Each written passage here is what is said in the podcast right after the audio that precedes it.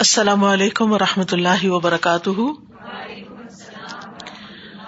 نحمد و نسلی اللہ رسول کریم اما بعد، فاعوذ باللہ من الشیطان الرجیم، بسم اللہ الرحمٰن الرحیم۔ ربش رحلی صدری ویسر علی عمری وحل العقدم السانی افقہ قولی۔ آج ہم ان اللہ آیت نمبر ون ایٹی فائیو سے شروع کریں گے۔ شهر رمضان الذي أنزل فيه القرآن. شهر رمضان الذي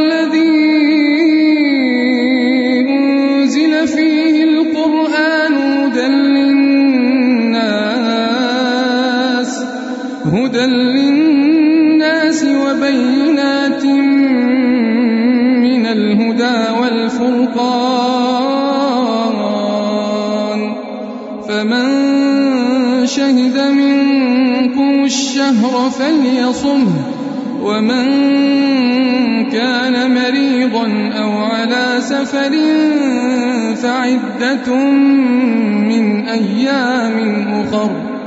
يريد الله بكم اليسر ولا يريد بكم العسر ولتكملوا العدة ولتكملوا العدة ولتكبروا الله ولتكملوا العدة ولتكبروا الله على ما هداكم ولعلكم تشكرون. رمضان وہ مہینہ ہے جس میں قرآن نازل کیا گیا، جو لوگوں کے لیے ہدایت ہے، اور اس میں حق کو باطل میں فرق کرنے کے واضح دلائل ہیں۔ تو جو کوئی تم میں سے اس مہینے کو پائے، اسے چاہیے کہ اس کے روزے رکھے۔ اور جو بیمار ہو یا سفر میں ہو تو دوسرے دنوں سے تعداد پوری کر لے۔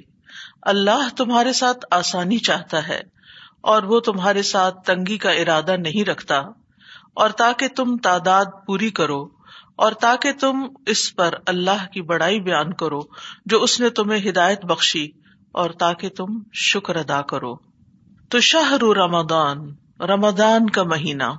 سال کے بارہ مہینوں میں سے رمضان کا مہینہ۔ شہر کا لفظ جو ہے، شہرت سے ماخوذ ہے، جسے اردو میں مشہور کہتے ہیں۔ شہر شعی کا مطلب ہوتا ہے کہ کوئی چیز ظاہر ہو جائے اور اس کو معلوم کرنا اور جاننا کسی کے لیے مشکل نہ ہو۔ جب تلوار لہراتے ہیں تو کہتے ہیں شہر تو سیف یعنی لہرا کے میں نے اوپر کی سب نے دیکھ لی۔ بعض لوگ کہتے ہیں کہ ابتدائی راتوں کے چاند کو شہر کا نام دیا جاتا ہے، کیونکہ وہ واضح ہو جاتا ہے۔ اور اسی لیے مہینے کو شہر کہتے ہیں۔ تو شہر رمضان رمضان کا لفظ رمودا سے ہے۔ رمد ام یرمدو کہتے ہیں اس وقت جب کسی کا پیٹ سخت پیاس کی وجہ سے حرارت محسوس کرنے لگے۔ اور رمدا سخت گرمی اور حرارت کو کہتے ہیں۔ ایک اور قول ہے کہ رمضان کا نام اس لیے رمضان رکھا گیا ہے کہ یہ گناہوں کو جلا دیتا ہے۔ رمضان میں قرآن نازل ہوا۔ ایک روایت کے مطابق تمام آسمانی کتب رمضان میں ہی نازل ہوئی تھی اور قرآن مجید کو رمضان کے مہینے میں للت القدر کی رات کو سارے کا سارا آسمان دنیا پر نازل کر دیا گیا تھا۔ یعنی لوہے محفوظ سے آسمان دنیا یہ آسمان جو ہمیں نظر آتا ہے، اس پر ایک محفوظ جگہ پر اتار دیا گیا۔ اور پھر تھوڑا تھوڑا کر کے حالات کے مطابق رسول اللہ صلی اللہ علیہ وسلم پر نازل ہوتا رہا۔ تو قرآن مجید رمضان کی بابرکت رات میں نازل ہوا۔ سورت دخان میں آتا انا انزلنا حفی لئی لطم مبارکا بے شک ہم نے اسے ایک بہت برکت والی رات میں اتارا ہے۔ اور وہ رات کون سی ہے؟ انا انزلنا حفی لئی لت القدر۔ لئی القدر کی رات ہے جس میں اللہ تعالی نے اس کلام کو نازل کیا۔ یعنی اس وقت میں اس کا نزول شروع ہوا۔ یعنی نبی صلی اللہ علیہ وسلم پر نازل ہونے کی ابتدا اس رات کو ہوئی تھی۔ تو گویا اسی رات کو آپ کو نبوت بھی عطا ہوئی۔ قرآن مجید کے نزول کی وجہ سے ہی رمضان کی فضیلت ہے۔ اور اسی لیے اس میں روزے رکھنا ہم سب پر فرض کیے گئے۔ تو رمضان کا مہینہ جو ہے، کئی اعتبار سے بابرکت مہینہ ہے کہ اس میں نبی صلی اللہ علیہ وسلم کو نبوت حاصل ہوئی، قرآن مجید نازل ہوا، روزے فرض ہوئے۔ نبی صلی اللہ علیہ وسلم رمضان میں ہی قرآن کا دور کیا کرتے تھے۔ جبریل علیہ السلام نبی صلی اللہ علیہ وسلم سے ہر رمضان میں، ہر رات میں ملتے۔ یہاں تک کہ پورا رمضان گزر جاتا اور نبی صلی اللہ علیہ وسلم حضرت جبریل کے ساتھ قرآن مجید کا دور کرتے۔ یاد رکھیے رمضان قرآن کا مہینہ ہے۔ رمضان قرآن کا مہینہ ہے۔ اس میں فرض نمازوں کے بعد، فرض روزے کی ادائیگی کے بعد سب سے اہم ترین کام قرآن مجید کے ساتھ تعلق قائم کرنا ہے۔ دن ہو یا رات ہو نبی صلی اللہ علیہ وسلم کی راتیں رمضان میں کیسے گزرتی تھی؟ آپ عشاء کے بعد قیام کرتے، اس کے بعد جبریل تشریف لے آتے، پھر جبریل علیہ السلام کے ساتھ آپ قرآن مجید کا دور کرتے، اور پھر اس میں رات کا ایک بڑا حصہ گزر جاتا، اور یوں آپ کی رمضان کی راتیں قرآن کی راتیں ہوتی تھی ہمارا راتوں میں کیا حال ہوتا ہے؟ ہمیں اپنا جائزہ لینا چاہیے کہ ہماری راتیں کیا رمضان کی راتیں خاص طور پر قرآن مجید کے ساتھ گزرتی ہیں۔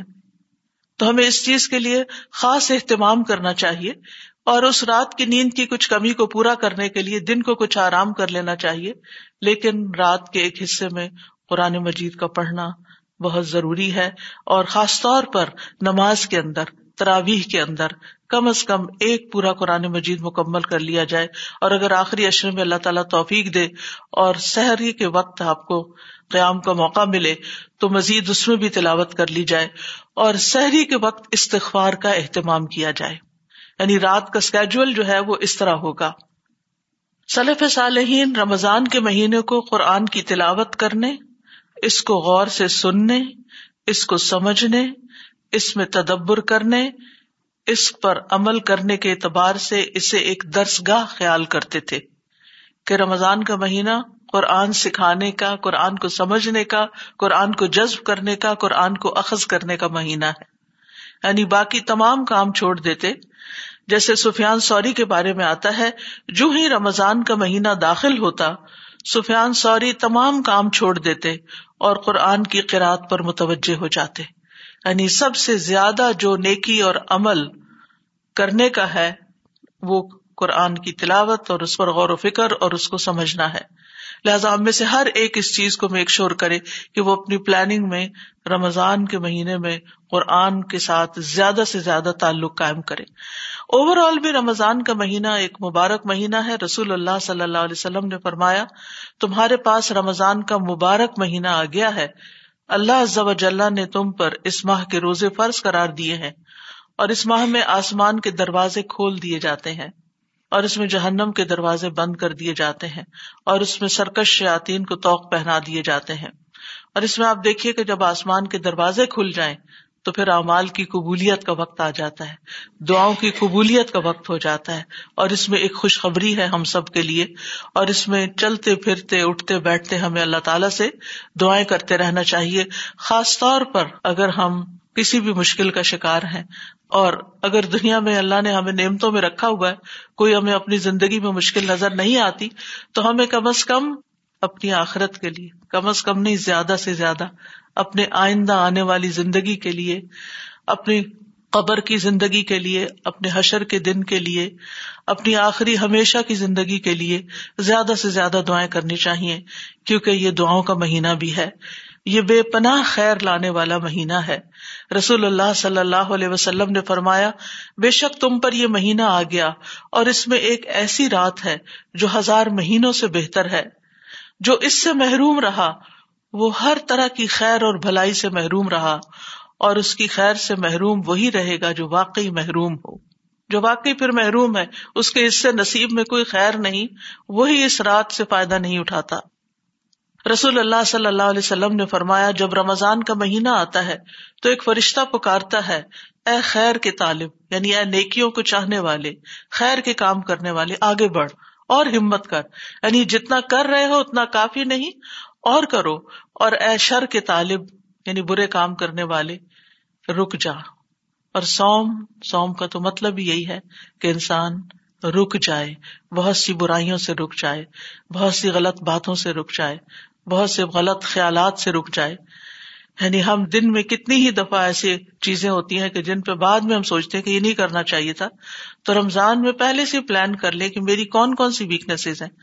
ان سے مجھے رک جانا ہے اور وہ چیزیں خاص طور پر جو اللہ تعالیٰ کو ناپسند ہے فرمایا، یہاں تک کہ رمضان ختم ہو جاتا ہے۔ پورا رمضان یہ پکار آتی رہتی ہے کہ اے طالب خیر، آگے بڑھ اور اے طالب شر، رک جا۔ کیونکہ روزہ تو ہے ہی رک جانے کا نام۔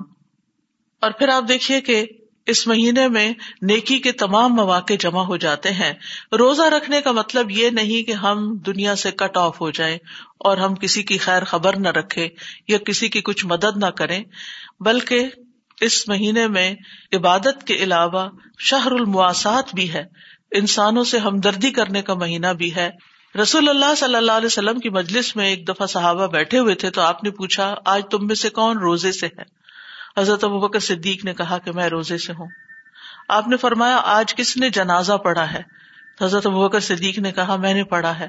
آپ نے پوچھا، آج کس نے کسی بیمار کی عادت کی ہے؟ حضرت ابوبکر نے کہا کہ میں نے کی ہے۔ کس نے کسی کو کھانا کھلایا ہے؟ حضرت ابوبکر نے کہا کہ میں نے۔ تو اس کا کیا مطلب بنتا ہے؟ کہ روزہ رکھنے کے بعد انسان یہ نہ سوچے، آج میں روزے سے ہوں، لہٰذا عورتوں پہ تو خیر جنازے کی نماز نہیں، لیکن مردوں کے لیے آج مجھے کسی کو غسل نہیں دینا، میت کو کیونکہ میں روزے سے ہوں۔ آج مجھے جنازے کے لیے نہیں جانا کہ میں روزے سے ہوں۔ آج مجھے بیمار کو نہیں دیکھنے جانا کہ میں روزے سے ہوں۔ ایسا نہیں کرنا۔ یعنی ایز پر نیٹ، اگر ضرورت نہیں تو خام خواہ میں ادھر ادھر گھومنا پھرنا بھی نہیں۔ اور نہ ہی بازاروں کے چکر لگانے ہیں۔ اگر ضرورت ہے اور جہاں جس چیز کی ضرورت ہے بندوں کو خدمت اور مدد کی، وہ کرنا ہے۔ اور خاص طور پر خواتین کے حوالے سے یہ کہ انہیں گھر کے بہت سے ایسے کام کرنے پڑتے ہیں کہ جس میں بعض اوقات ان کی کچھ عبادت متاثر بھی ہوتی ہے۔ تو ایسے میں آپ کے ہاتھ کام کرتے ہیں، لیکن آپ کی زبان تو مصروف نہیں ہوتی نا۔ تو اس زبان سے مسلسل اللہ تعالیٰ کا ذکر کرے اور اگر اس وقت آپ کا دل چاہ رہا ہے اور ممکن ہے اور گھر میں شور ہنگامہ نہیں، تو آپ کوکنگ کرتے ہوئے کلیننگ کرتے ہوئے قرآن مجید کی تلاوت رکھے اور کوشش کرے کہ ایک پورا قرآن آپ سن جائیں۔ اور اس کے لیے جو دن بھر کا آپ کا ٹائم ٹیبل ہو، اس میں سننے کے اوقات بھی ہوں۔ جیسے کہ میں نے پہلے عرض کیا کہ رمضان کا مہینہ ہے ہی قرآن کے ساتھ خاص۔ تو قرآن مجید کے سننے کا اہتمام ڈرائیونگ کر رہے ہیں تو سننے کا اور ترتیب سے سننے کا۔ ایسی ایپ ڈاؤن لوڈ کر لیں کہ جو آپ جہاں تک سنے وہاں رک جائے اور پھر دوبارہ جب آن کرے تو آگے چل پڑے۔ اور اس طرح آپ پورا قرآن جو ہے وہ سن کے مکمل کر لیں۔ اور اس طریقے سے آپ دونوں طرح کے کام عبادت بھی کر سکیں گے اور اس کے ساتھ ساتھ خدمت خلق بھی کر سکیں گے۔ حافظ ابن رجب کہتے ہیں کہ یہ تمام کے تمام اعمال جو کہ ایک حدیث میں آتا ہے کہ جنت میں ایسے بالا خانے ہیں جن کا اندرونی حصہ باہر سے نظر آتا ہے اور بیرونی اندر سے۔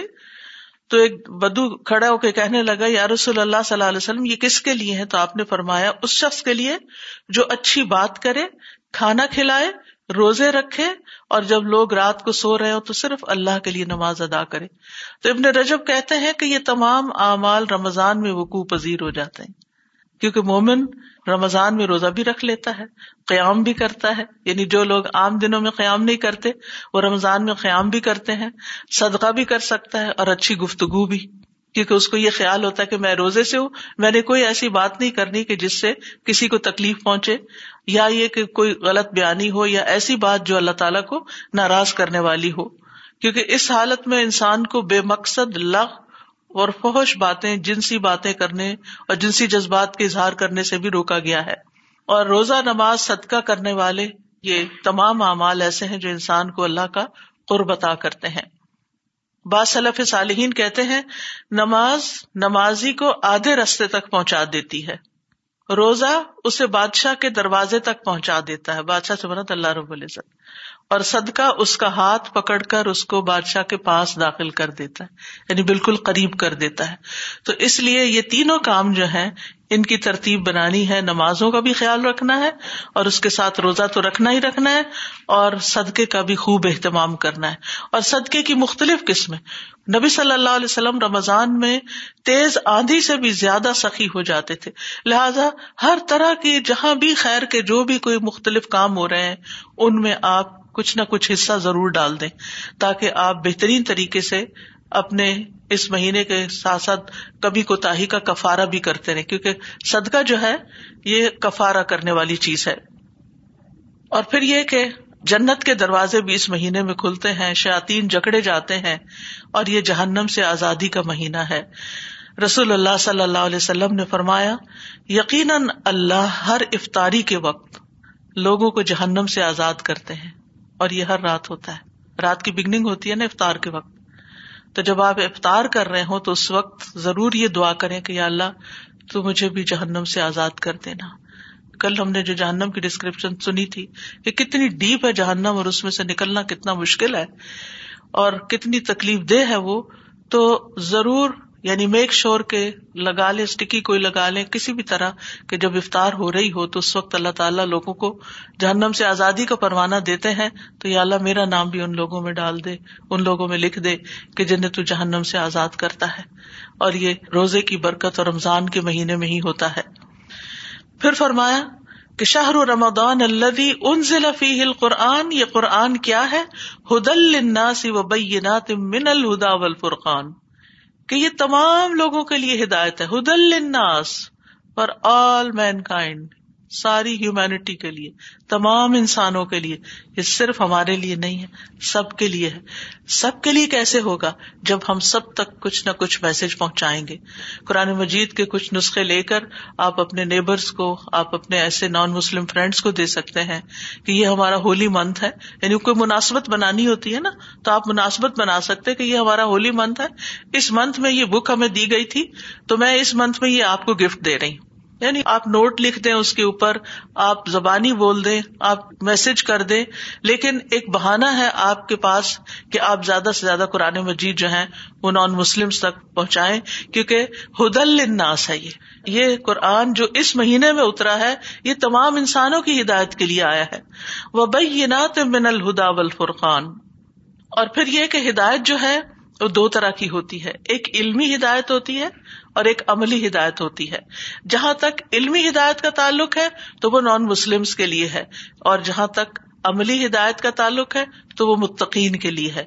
ذالک الکتاب لا رہی بفی ہدل المتقین یہ کتاب جس میں کوئی شک نہیں، متقی لوگوں کے لیے ہدایت ہے۔ تو متقی اس مہینے میں قرآن کا علم بھی حاصل کرتے ہیں اور اس کے ساتھ ساتھ اس پر عمل بھی کرتے ہیں۔ اور باقی تمام لوگوں کے لیے عمومی یعنی عام طور پر ہدایت کی چیز ہے، ہر شخص اس سے فائدہ اٹھا سکتا ہے۔ یعنی یہ کوئی ایسی کتاب نہیں، فلسفے کی کہ کچھ لوگوں کو سمجھ نہ آئے۔ اس میں اتنی سمپل لینگویج استعمال ہوئی ہے کہ کہیں نہ کہیں سے کچھ نہ کچھ اس میں سے ایک عام انسان، ایک عام سمجھ رکھنے والا انسان بھی حکمت کی باتیں لے سکتا ہے۔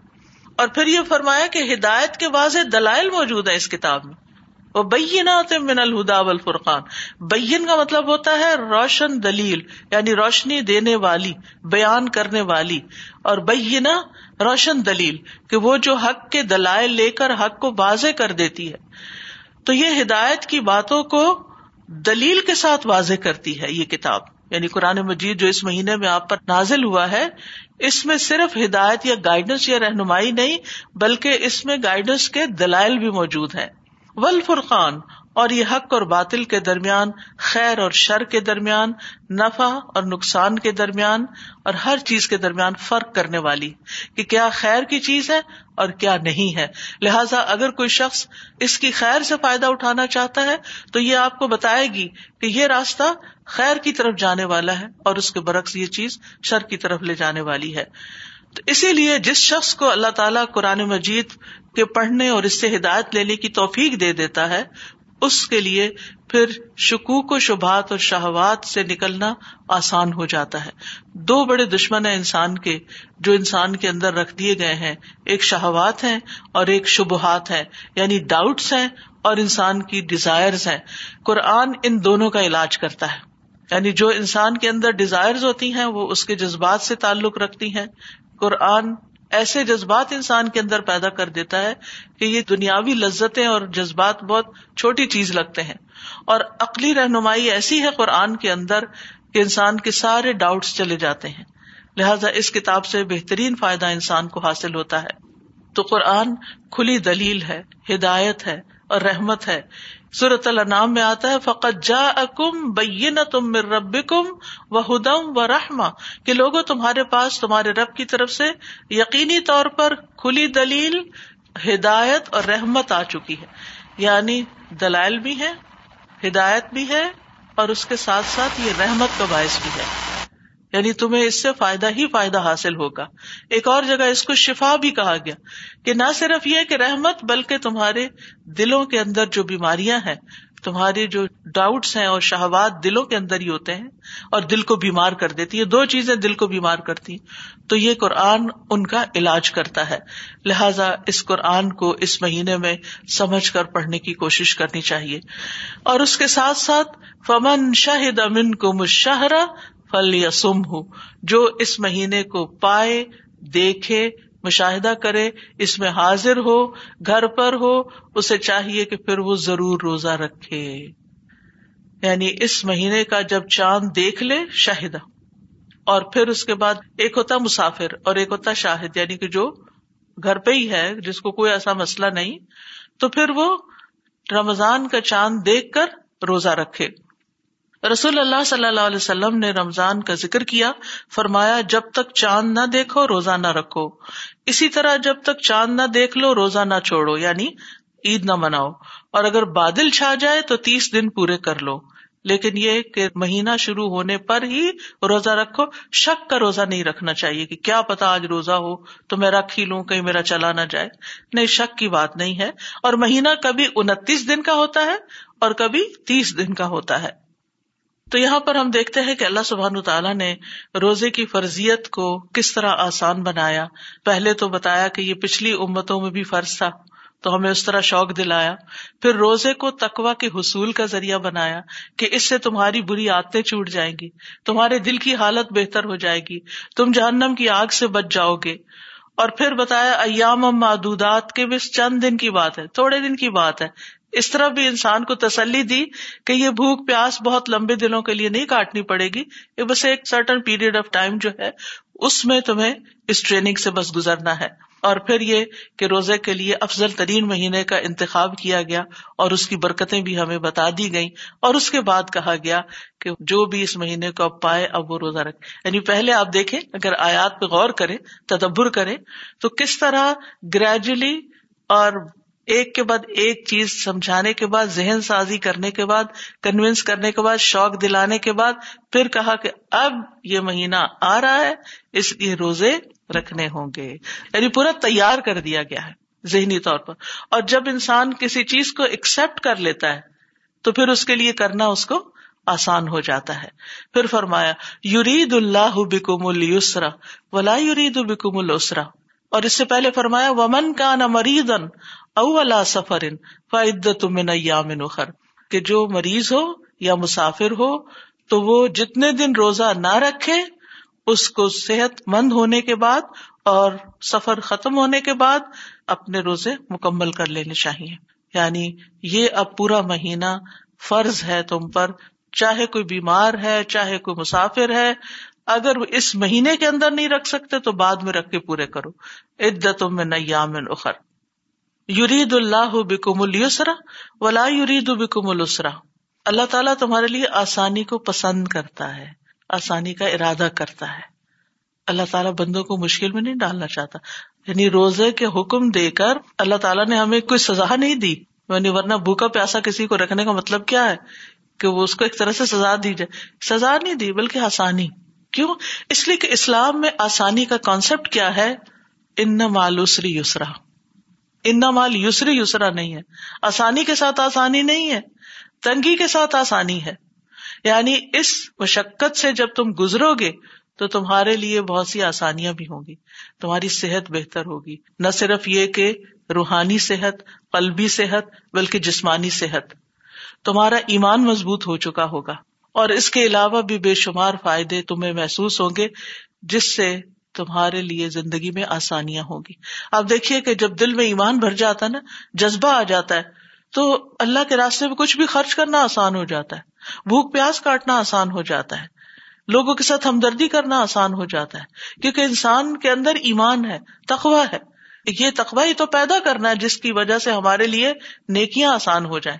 اور دوسری طرف ہیلتھ بینیفٹس بھی ہیں کہ جس کی وجہ سے انسان کا وزن بھی کچھ کم ہو جاتا ہے اور اٹھنا بیٹھنا بھی، کیونکہ جب آپ قیام کرتے ہیں، طویل قیام ہوتا ہے، پھر رکو ہوتا ہے، پھر سجدہ ہوتا ہے۔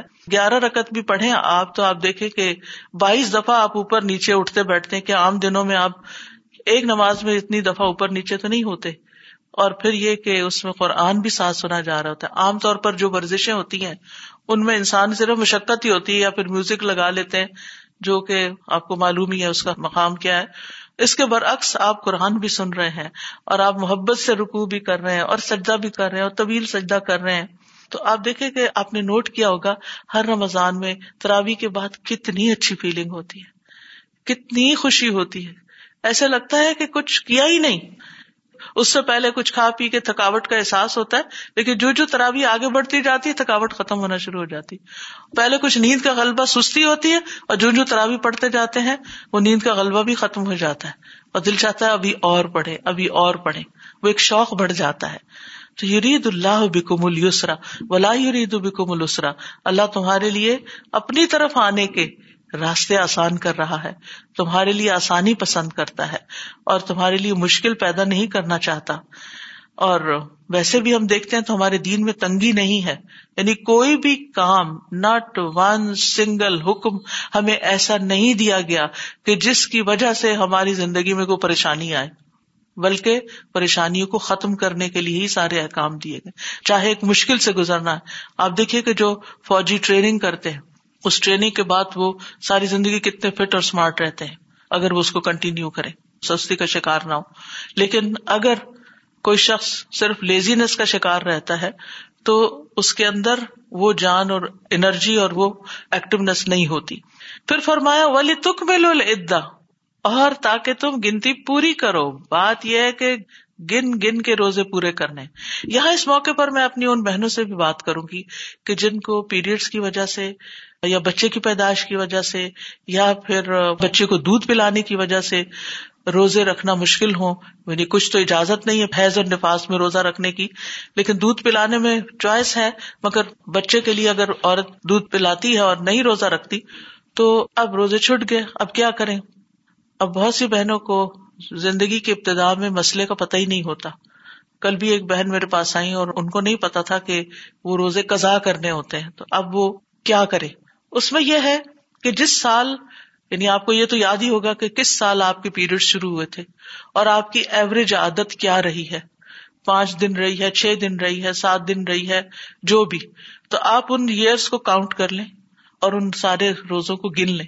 اور اس کے بعد یہ ہے کہ آپ ایک چارٹ بنا لیں۔ کل ایک سسٹر نے چارٹ بھی میرے ساتھ اپنا شیئر کیا فوٹو کے ساتھ کہ انہوں نے کس طرح اپنے پورے روزے جو چھٹے ہوئے تھے پچھلے، ان کے چارٹ بنا کر اور ان کے اوپر مارک کرتی گئی اور پورا ایک پلانر بنایا ہوا تھا کہ کس طرح انہوں نے اپنی گنتی پوری کرنی ہے۔ تو جب تک انسان کو ہمت ہو، انسان جیسے مصنون دنوں کے روزے ہوتے ہیں یا میں بیس کے روزے ہیں یا منڈے اور تھرسڈے کا روزہ ہے، اس میں انسان اپنی گنتی پوری کر لے۔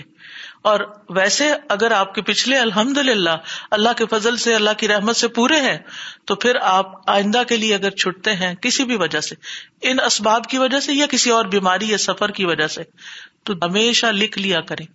کیونکہ اللہ نے روزے لکھ دیے نا ہم پر، ہمیں بھی اپنی ڈائریوں میں لکھ کے رکھنے چاہیے کہ اس سال اس وجہ سے ٹریولنگ کی وجہ سے، فلاں فلاں وجہ سے اتنے روزے چھٹ گئے ہیں اور ان کی اب میں نے تعداد پوری کرنی کیونکہ دس از ویری امپورٹینٹ کیونکہ اللہ تعالیٰ نے فرمایا ولی تک مل العدتا اس گنتی کو پورا کرو۔ کیونکہ قیامت کے دن اس کا حساب ہوگا۔ یہ فرض تھا نا، یہ ڈیوٹی تھی ہماری۔ جیسے اگر آپ کی ڈیوٹی دن میں ایٹ آورز ہے کہیں جاب پر تو پھر آپ یہ تو نہیں کر سکتے کہ وہاں سیون آورس کے بعد چھٹی کر کے آ جائیں گھر پہ۔ آپ کو ایٹ آورس پورے کرنے ہیں۔ تو یہ بھی ایک ڈیوٹی ہے اللہ کی طرف سے جو ہمیں دی گئی ہمارے فائدے کے لیے۔ تو اس کو ہمیں پورا کرنا ہے۔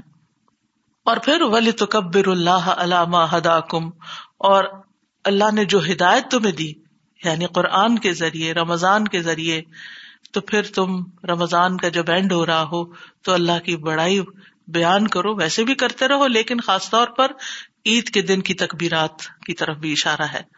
یعنی قرآن ہدایت کا سر چشمہ ہے۔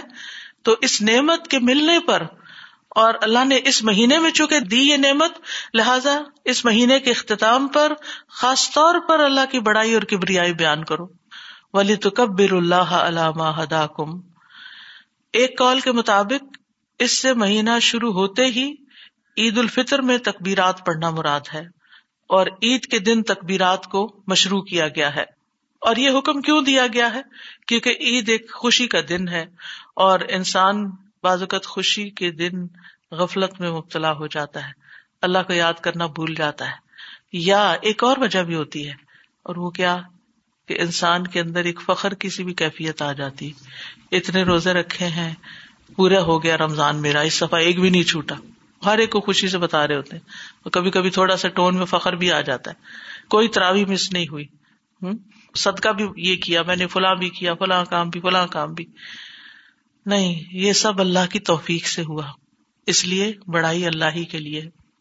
اس کے لیے اگر آپ اپنے سجدوں میں اس حکم پر عمل کرنے کے لیے اگر سجدوں میں ایک دعا شامل کر لیں تو بہت ہی اچھا رہے گا اور آپ اتنا اچھا فیل کریں گے کیونکہ یہ میرا پرسنل ایکسپیرئنس ہے جو میں آپ سے شیئر کر رہی ہوں کہ سجدے میں انسان بچپن سے جو یاد کرا دیا جاتا ہے نا، سبحان ربی اللہ اللہ تو وہ تو ہم پڑھتے ہی ہیں۔ اللہ اللہ اللہ سب سے بلند ہے۔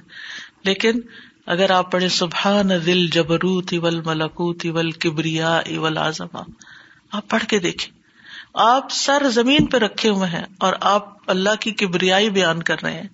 دل کی حالت ہی کچھ اور ہو جاتی۔ کہیں نہیں دھیان جائے گا، کر کے دیکھے اور سمجھ کے، سبحان دل جبروتی ول ملکوتی ول کبریائی ول آزمتی اور یہ جب بھی دل میں کوئی خیال آ جائے نا کہ میں بڑا نیک ہوں یا نیک کام کیا، فوراً سوچے نہیں، اصل بڑائی اللہ ہی کی ہے۔ اور پھر عید کا دن تو ویسے بھی تکبیرات کا دن ہے۔ نبی صلی اللہ علیہ وسلم عید کے دن گھر سے نکلتے اور تکبیرات کہتے یہاں تک کہ نماز کی جگہ پر پہنچ جاتے۔ اور پھر جب نماز پوری کر لیتے، پھر تکبیرات منقطع ہو جاتی تھی اور تکبیرات کے مصنون الفاظ، اللہ اکبر اللہ اکبر، لا الہ الا اللہ و اللہ اکبر اللہ اکبر ولی اللہ الحمد، اور اللہ اکبر کبیرا و الحمد للہ کثیرا و سبحان اللہ بکرتم و اصیلا اور اس کے علاوہ بھی ہیں۔ اور پھر ولا اللہ تشکرون، تاکہ تم شکر ادا کرو۔ کہ یار اب تو نے ہمیں مسلمان بنایا، تو نے ہمیں ہدایت دی، تو نے ہمیں رمضان دیا، تو نے ہمیں قرآن دیا، تو نے ہمیں ایسا ماحول دیا کہ جس میں ہمارے لیے یہ سب کچھ کرنا آسان ہو گیا۔ اگر میں بھی کسی ایسی جگہ پیدا ہو جاتی جہاں اس میں سے کوئی نعمت نہ ہوتی، تو میرا رمضان کیسے گزرتا؟ رمضان کے مہینے میں اگر مجھے کبھی باہر نکلنے کا اتفاق ہو تو میں جب نان مسلم کو دیکھتی ہوں تو میرے دل کی عجیب حالت ہوتی ہے۔ ان کو نہیں پتا کہ یہ کون سا مہینہ ہے۔ ان کو یہ نہیں پتا کہ قرآن کیا ہے۔ ان کو نہیں پتا کہ ہدایت کیا ہے۔ ان کو نہیں پتا کہ آگے کیا ہونے والا ہے۔ ان کو نہیں پتا کہ کتنی رحمتیں اور برکتیں نازل ہو رہی ہیں۔ اور نیکیوں کا اجر کتنے گنا زیادہ بڑھ رہا ہے۔ یہ بھی نیکیاں کرتے ہوں گے، لیکن ان کی نیکیوں کا کوئی اجر اور ثواب ان کو نہیں ملے گا، کیونکہ یہ اللہ کے لیے نہیں کر رہے۔ دل دکھی ہوتا ہے۔ تو ہمیں دوسرے انسانوں کے ساتھ بھی، کیونکہ یہ شہر المواسات بھی اس کو کہا گیا ہمیں دوسروں کے ساتھ بھی ہمدردی ہونی چاہیے۔ اور ان کو بھی ہمیں کسی نہ کسی طرح اس مہینے کی مناسبت سے، کیونکہ ہمارے آس پاس رہنے والے سب کو پتا کہ یہ رمضان ہے۔ اور رمضان کریم کہہ دیتے ہیں، رمضان مبارک کہہ دیتے ہیں۔ آپ ٹریول کریں تو ایئرپورٹ پہ آپ کو بینر لگے ہوئے دکھائی دیں گے۔ آپ کو مختلف طرح سے وہ سیلیبریشن کی حد تک تو ہوتا ہے، لیکن اصل میننگ کیا ہے رمضان کے؟ یہ نہیں پتا ہوتا۔ تو اس لیے بہت ضروری ہے کہ یہ خیر زیادہ عام کی جائے تاکہ اور لوگ بھی اس میں شریک ہوں۔ اور جو اللہ نے ہم تک پہنچا دی، اس پر ہم اللہ کا شکر ادا کریں۔ لا اللہ کم تشکرون۔ اور یہ شکر اس لیے بھی کہ اللہ تعالیٰ ہمارے ساتھ آسانی چاہتا ہے۔ ہمارے لیے مشکل نہیں چاہتا، اس پر بھی شکر چکے اسی آیت میں اس چیز کا بھی ذکر ہوا ہے۔ اور یہ گنتی کو مکمل کرنا ہے اور تکبیرات کہنے کے لیے اللہ نے رہنمائی کی ہے۔ یہ چاروں کام نعمتیں ہیں۔ یہ نعمتیں ہیں۔ اور ان نعمتوں پر ہمیں اللہ تعالیٰ کا شکر ادا کرنا چاہیے۔ اور شکر کیا ہے؟ شکر جس نے نعمت دی ہے اس کی بات ماننا۔ یعنی جس نے ہم پر نعمت دی، نعمتیں عام کی، ہم پھر اس کی اطاعت کرنے والے بن جائیں۔ اس کے احکامات پر عمل کریں۔ اور جن چیزوں سے اس نے منع کیا ان سے رک جائیں۔ علماء کہتے ہیں، نعمتوں کے شکر کے ابواب میں سے پہلا باب حرام کو چھوڑنا ہے۔ حرام کام چھوڑ دیں۔ چاہے زبان سے کوئی حرام بات ہو یا آنکھوں سے حرام چیز دیکھنا یا کانوں سے کوئی حرام چیز سننا یا پاؤں کا چل کے جانا کسی حرام کام کی طرف، ان چیزوں کو سب سے پہلے چھوڑنا چاہیے۔ اور پھر یہ کہ اللہ کی نعمت کے ساتھ اس کی نافرمانی نہیں کرنا۔ یعنی ہمیں ہمارا جسم کس نے دیا؟ کبھی آپ کسی وقت بیٹھ کے غور کیا کریں نا، اپنے ہاتھ دیکھیں تاکہ کہ کیا میرے میں یا کسی میں یہ طاقت تھی کہ وہ یہ ہاتھ بنا سکتا۔ اور اگر اللہ تعالیٰ اس میں سے ہمارے جسم میں سے کوئی چیز لے لیتا ہے، کیا کوئی ہمیں وہ لوٹا سکتا ہے ویسی؟ نہیں۔ کتنی چیز بے شمار و ان تدو نعمت اللہ تحسوہا اگر اللہ کی نعمتیں گننا شروع کر دو تو تم شمار ہی نہیں کر سکتے۔ بات یہ کہ ہم بلائنڈ ہیں، ہمیں نظر نہیں آتی، ہمیں دکھائی نہیں دیتی۔ نعمتیں تو ہر طرف ہیں، آگے پیچھے دائیں بائیں، اوپر نیچے، ہر جگہ اندر باہر، ہر جگہ نعمتیں ہی نعمتیں ہیں۔ لیکن ہم دیکھ نہیں پاتے۔ تو جو دیکھ سکتا ہے، پھر وہ شکر گزار بھی ہوتا ہے۔ اور جس کو نظر آئے، پھر وہ ان چیزوں سے، جس نے دی ہے نا وہ چیز، اس کے خلاف استعمال نہ کرے۔ اس کے دشمن کی خوشی میں استعمال نہ کریں شیطان کے راستے پر اس کو استعمال نہ کرے۔ یہ ہے اصل شکر۔